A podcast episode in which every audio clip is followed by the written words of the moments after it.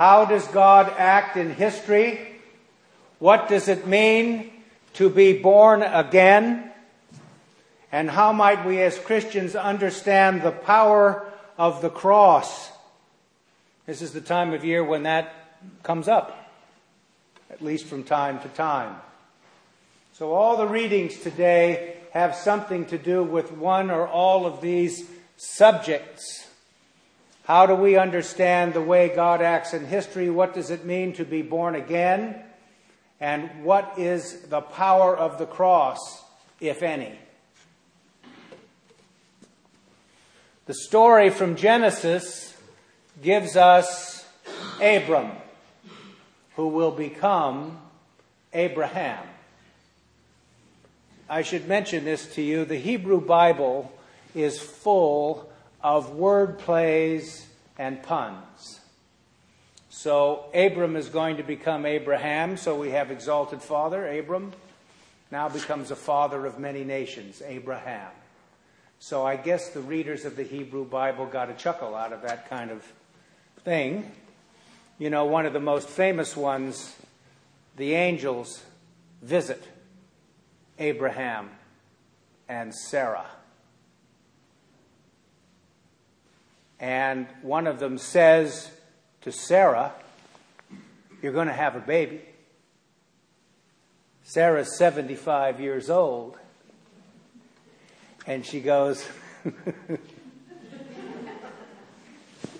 so one of the angels looks at her and said, Why are you laughing? So she has a boy, and the boy is named Isaac. God laughed.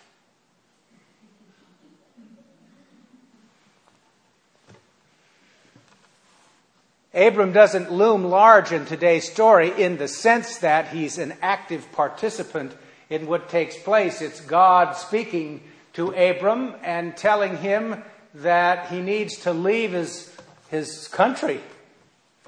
And he needs to go to a place where God says to go. And so Abram just does it. He obeys he has faith in God. He probably they used would have used the word emuna. It means trust. And he goes, takes Lot with him and the whole retinue, and they go. So this is going to be taken up now. Here we see something about God intervening in human history trying to make sense out of that, moving forward. What is the way that that happened?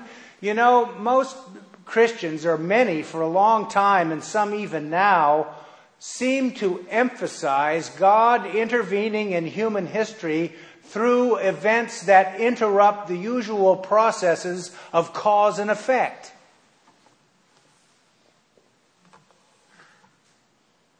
Do you believe that that's how God works? I'm not prepared to say that that may not happen from time to time. But you know what? Things in 2011 are not really that much different from when they, the way they were in the ancient Near East.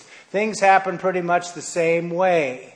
And so it is the interpretive processes that individuals have to bring to say, how do we understand the way in which God intervenes in human history?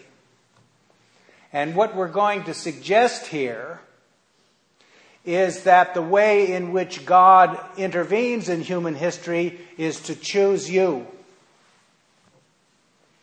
And you hear me say all of the time that each one of us has a role to play in big and small ways in God's plan for the cosmos. You count. And by virtue of that, that means that you provide a channel in history to fulfill God's purposes. Later on in Genesis, in the story of Abraham, we have a perfect example of how we might understand that, and that's the story of Abraham's sacrifice of Isaac. Abraham takes his only son, very dear to him, up to a mountain and he's going to kill him. He's going to sacrifice him. And once again, he listens to God. He doesn't kill his son. Now, what's not in the Bible is what happens when Abraham comes back down the mountain with the boy. All of his confreres are there, and here he say, Abraham, I see that you have Isaac with you. Yes. Well, you know, all of us had to kill our firstborn sons. We know this, by the way, because there's archaeological evidence around the time of Abraham that sacrificing firstborn sons was part of Canaanite religion. We have the skeletons. Abraham might say, You know, God told me not to do this.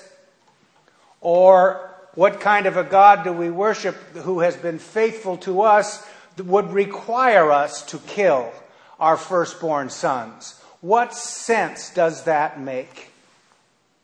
And because of his place in the community, he begins now to have some influence on the way in which people understand their religious cult. He works through the manners, morals, and customs of people and so God has intervened in human history for godly purposes. And what do we know from the archaeological evidence that soon after chronologically Abraham, who very well may have been a tribal memory or a composite figure of great people at the time in Canaan, this practice stopped. They weren't doing it anymore. Little boy, baby, little boy is nine years old today, no more after. So God intervenes in human history by choosing people to fulfill his purposes. We can operate on an elitist basis and say, well, he's chosen the big cheeses in the Bible or certain individuals in the history of the Christian church who have been exemplars. But God chooses each of you through your baptism and marks you as His own forever. And by virtue of that, you are an instrument of God's grace and love. And by virtue of that, you can influence things in big and small ways for godly purposes. I say this often, you know, we think always in heroic terms, don't we? We got to practice our religion in heroic terms. We got to dot all the I's and cross all the T's. We have to think the best thoughts. We have to do the best stuff. And you know, sometimes we do our best work in the middle of the commonplace and ordinary, the quotidian aspects of living every day. You know, you make a difference. You have some influence in a godly direction. Paul, in Romans, speaking of Abraham's obedience and his faith, takes this up and does a very complex thing with it. I often think, even though it's 11 o'clock on Sunday morning, you're sitting out there. I'm, I went to seminary. I'm sitting over there listening to Paul being read to the congregation about faith and justification. And I'm wondering, how much of this are we getting? Because been by this, and you know, a person working for wages, and it's, gee, pretty, it's very important stuff. It's an extremely tightly reasoned argument. What he's trying to get at is this that Abraham is the father of us all. I am somebody who is a person of the covenant. I'm a Jew. I kept the law, keep the law for all we know, still, except when he was around the Gentiles. And we believe, of course, that Abraham is our father by virtue of the great tradition. But you know, he became obedient and had faith before he observed any of the religious cult of any kind or there was any law. And it turns out in the biblical text that it tells us he is the father of many nations. That must mean all the nations. And so that must mean that God's unconditional acceptance, forgiveness, and love is for everybody. The nations. And so in my ministry to the Gentiles, this is what I wish to say. That being a person who has dotted all the I's and crossed all the T's with regard to the law does not put me in an elitist position. It vests me with certain responsibilities. And one of them is to say this message is for everybody. And that it finds its full force and effect when we are able, with every fiber of our being, to trust in God and to have faith.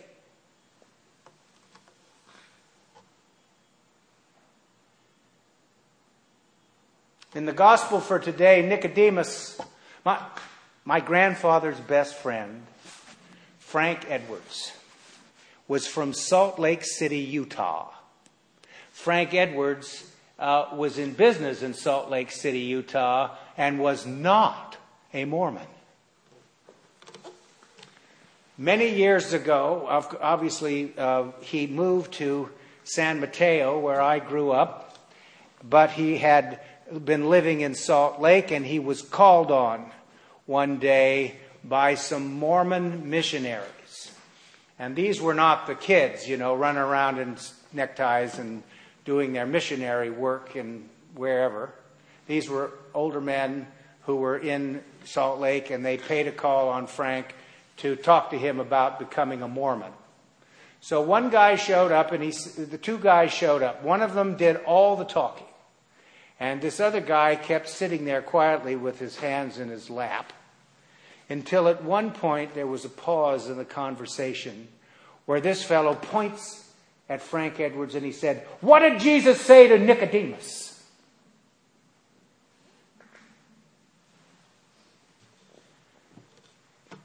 Frank Edwards said, I don't know. I won't finish the story because there was a certain amount of unacceptable profanity that followed in the wake of that missionary effort. Jesus said to Nicodemus, You need to be born from above. You know, in other translations it says born again. If you read it in Greek, it, they use the word anothen. Anothen means to be born from above. So the New Revised Standard Version translates this correctly. Nicodemus, though, takes this in a literal sense, and he said, Does that mean I have to go through the birthing process again? What the world do you mean when you speak about this, being born from above? And he said, It has to do with being born by water and the Holy Spirit.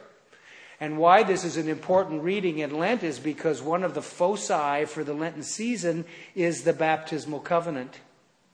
And the importance of baptism in the sacramental life as a means of appropriating how we understand what it means to be born from above.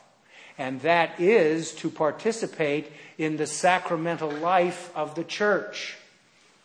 Father Thomas Keating, in his book Open Heart, Open Mind, the contemplative dimension of the gospel, says that grace is the presence and action of Christ at every moment in our lives. The sacraments are ritual actions in which Christ is present in a special manner, confirming and sustaining the major commitments of our Christian lives. So, your participation on a regular basis in the sacramental life of the church is a means of understanding what it means to be born from above, even if you can't believe it or feel it. The sacramental life is important, and it is a ready made means of appropriating this. That's why it's so important to come and receive the Eucharist on Sunday. It's a real, concrete way to do this, and an important way. So God's grace is present in that sense, and that's what it means uh, to be born from above. Now, there's another piece to this gospel which gives us the, the, the theme of the power of the cross and its importance, although the cross is not explicitly mentioned here, but it is implicit in what Jesus says about the cross. And he speaks about something that went on in the ancient Near East, or it's in the Pentateuch, in the book of Numbers. And it is a story where the people of Israel are in the wilderness for 40, day, 40 years. And they're at one point in their journey and their wandering where they've come to a place where the people have been bitten by what is described as fiery serpents, snake, poisonous snakes. And God says to Moses to take the serpent and to hold it up on a staff and show it to the people. And the people look at that and they're healed from their bites. So he says, just as Moses held up, lifted up the serpent in the desert, in the wilderness, so must the Son of Man be lifted up. And we look at the Son of Man and we are healed. A little more about this. In the Christian church, there's a very important doctrine called the doctrine of the atonement. It's one of the most problematic doctrines for many. It's what was accomplished on the cross. Why did Jesus do this? What was, what, yada, what happened? In rock ribbed evangelical circles, the theory of the atonement that is the reigning one is the one known as penal substitution.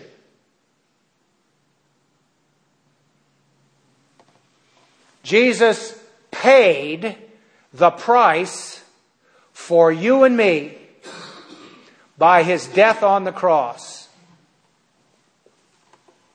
He offered himself in our place and paid the penalty.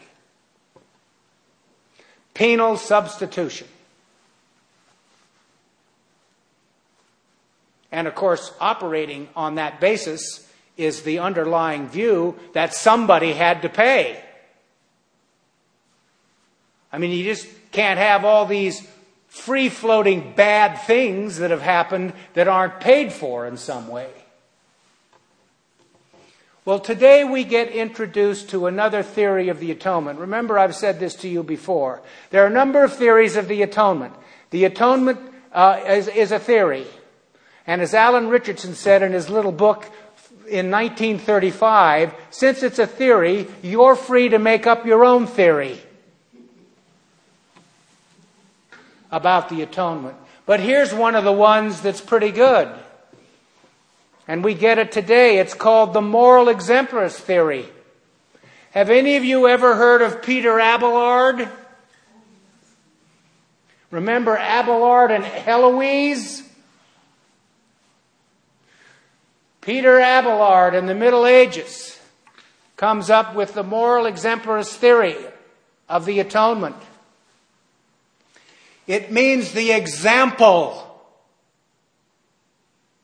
and in devotional terms, looking at the cross has healing power.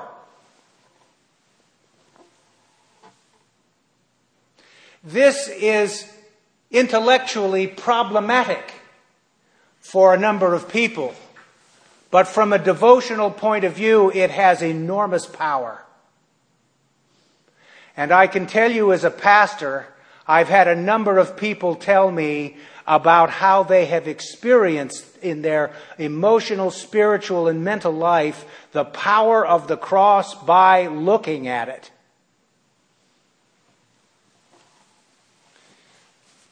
The bishop, my bishop, my first bishop, was C. Kilmer Myers, the Bishop of California. He ordained me a deacon before I went to Arizona. And I was sitting with him and about four or five other clergy uh, at something. Just we were talking together, all of us. And he said, You know, I was in Nuremberg uh, after the war. And when I got there, he said, Nuremberg, 80% of Nuremberg was no higher than this altar rail. We bombed it flat. And I met a prominent Lutheran pastor in Nuremberg, and I sat down with him and I was talking to him, and I said, How can you cope with this? He said, Keep your eyes on the cross. Only look at the cross. Keep your eyes on the cross.